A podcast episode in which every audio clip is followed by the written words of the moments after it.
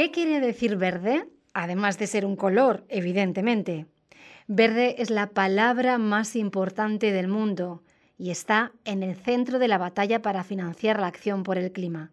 Tenemos que entender qué es realmente el medio ambiente y qué va a frenar realmente el cambio climático, y de esta forma podremos encontrar financiación para pagarlo. Si es realmente verde, entonces ayudará a salvar a la humanidad. Aquí encontrará información sobre el tema, gracias a nuestro diccionario de finanzas verdes. Soy Mercedes Landete y esto es Soluciones para el Clima del Banco Europeo de Inversiones.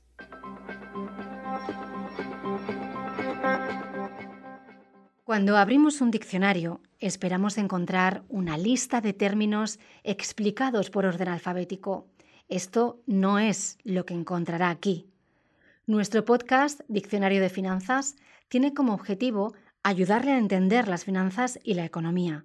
Está dirigido a cualquiera que desee comprender estos temas complicados sin recurrir a un manual. La gente a menudo considera que las finanzas y la economía son tan difíciles de entender que no merece la pena intentarlo. Por eso queremos hablar de ellas con ejemplos sacados de la vida real, con el testimonio concreto de personas que realmente realizan estas actividades en su vida profesional a diario. Son expertos que trabajan en el Banco Europeo de Inversiones, el mayor proveedor multilateral de fondos del mundo, y también el más verde. No se trata del típico perfil de banquero que todos imaginamos. Son economistas, ingenieros y científicos que trabajan cada día para mejorar la vida de las personas, haciendo frente además a los retos que plantean el medio ambiente y el cambio climático. Y como el Banco Europeo de Inversiones es el banco climático de la UE, ¿quién podría explicar mejor lo que es la financiación verde? Se trata de uno de esos conceptos que usamos a menudo, pero sin entenderlo del todo. ¿Cuál es la diferencia entre financiación sostenible y financiación verde? ¿Qué es la financiación climática? En este campo se utilizan ahora mismo muchísimos términos, pero no siempre entendemos bien lo que significan. Por eso estamos haciendo esta serie de podcast. Explicaremos los conceptos, las ideas y los ideales que hay detrás de las finanzas verdes.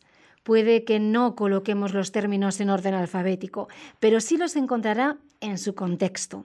Lo que queremos es contarle una historia, la historia y los objetivos de las finanzas verdes, con la esperanza de que cuando la acabe haya encontrado la respuesta adecuada para una pregunta sencilla. ¿Qué quiere decir verde?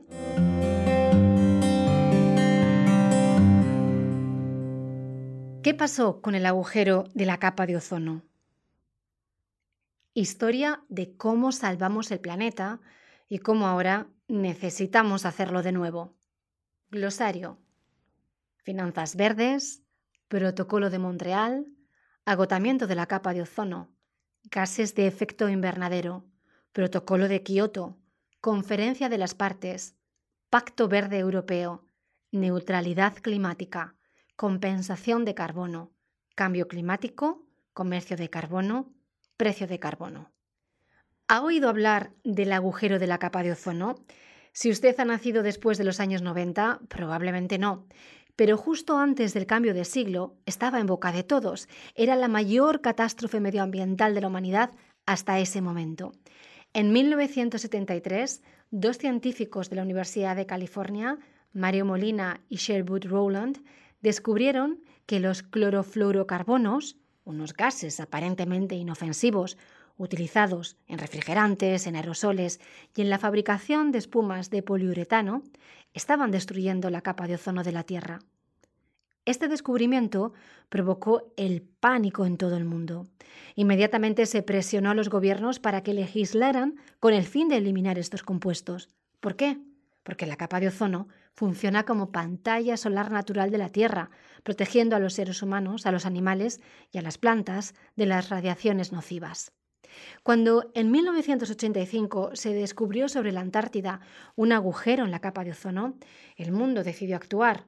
Los líderes mundiales se reunieron en Montreal decididos a intentar proteger la capa de ozono lo más rápidamente posible acordaron empezar eliminando la producción de numerosas sustancias responsables del agotamiento de la capa de ozono.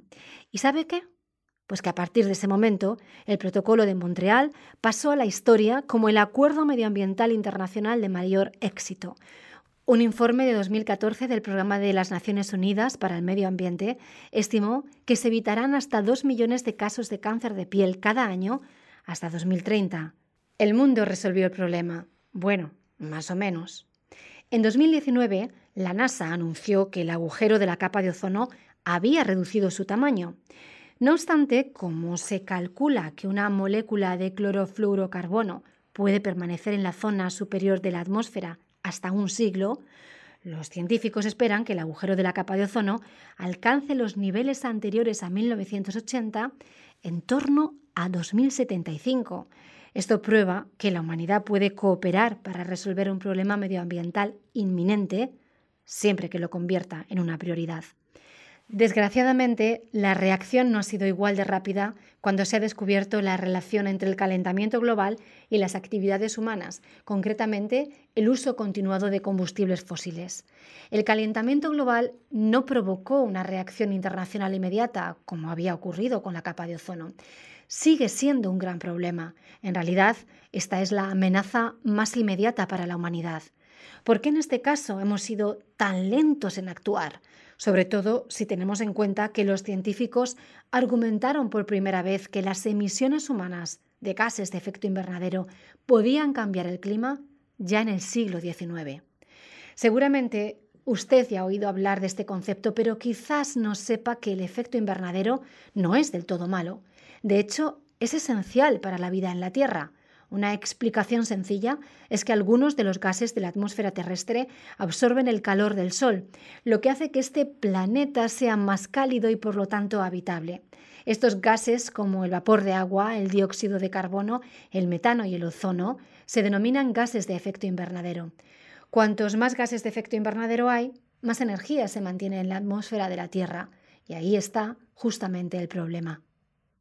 Las actividades humanas están cambiando el efecto invernadero natural de la Tierra. La quema de combustibles fósiles, algunas prácticas agrícolas y procesos industriales, así como la deforestación, aumentan el nivel de gases de efecto invernadero en nuestra atmósfera, lo que a su vez provoca el calentamiento global. Los científicos empezaron a advertirnos de este peligro ya en los años 60, pero no hicimos prácticamente nada. A finales del siglo XX se llegó a un consenso científico en cuanto a la existencia del calentamiento global, causado predominantemente por las emisiones de CO2 provocadas por el ser humano. En 1997 se aprobó el Protocolo de Kioto, que planteaba la obligación de reducir el nivel de emisiones presentes en los países desarrollados, considerando que son históricamente los principales responsables de los niveles de gases de efecto invernadero en la atmósfera. Por esta razón, el acuerdo no fue ratificado por los Estados Unidos, lo que supuso que, aunque 36 países desarrollados redujeron sus emisiones en el periodo establecido por el protocolo, las emisiones globales aumentaron un 32% desde 1990 a 2010. Para cumplir con sus obligaciones derivadas del protocolo, los países y las empresas iniciaron el comercio de las emisiones de carbono.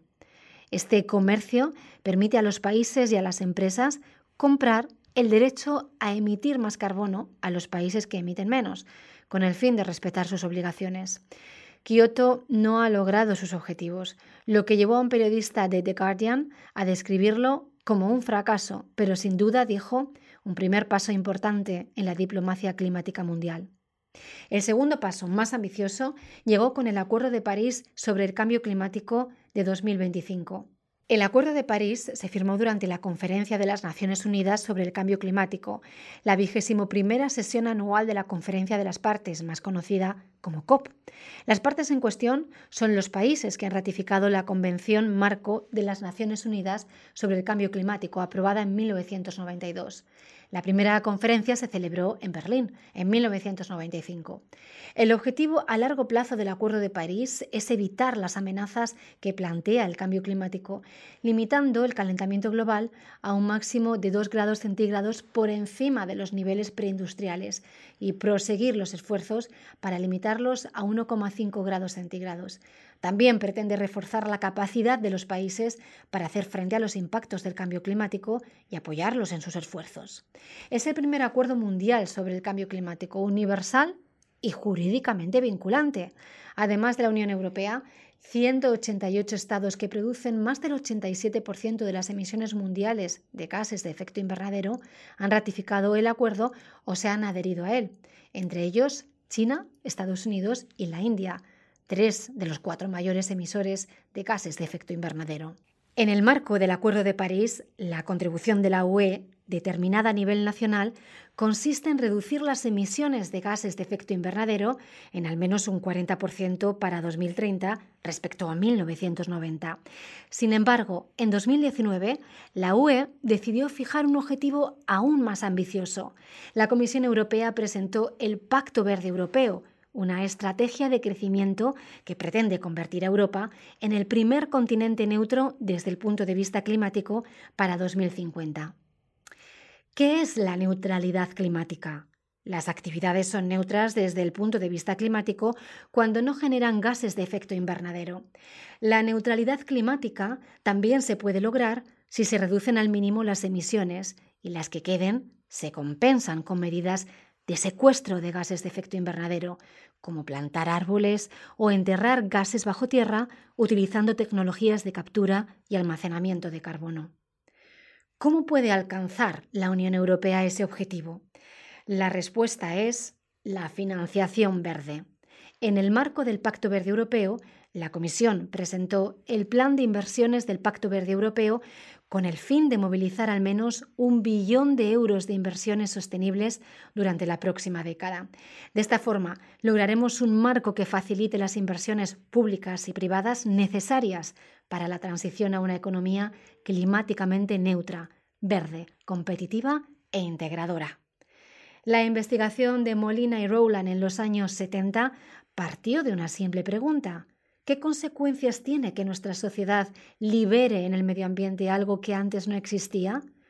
Todo lo que persigue la financiación verde es afrontar esas consecuencias. Gracias por escuchar Soluciones para el Clima. No olvide suscribirse para recibir todos los episodios de esta serie.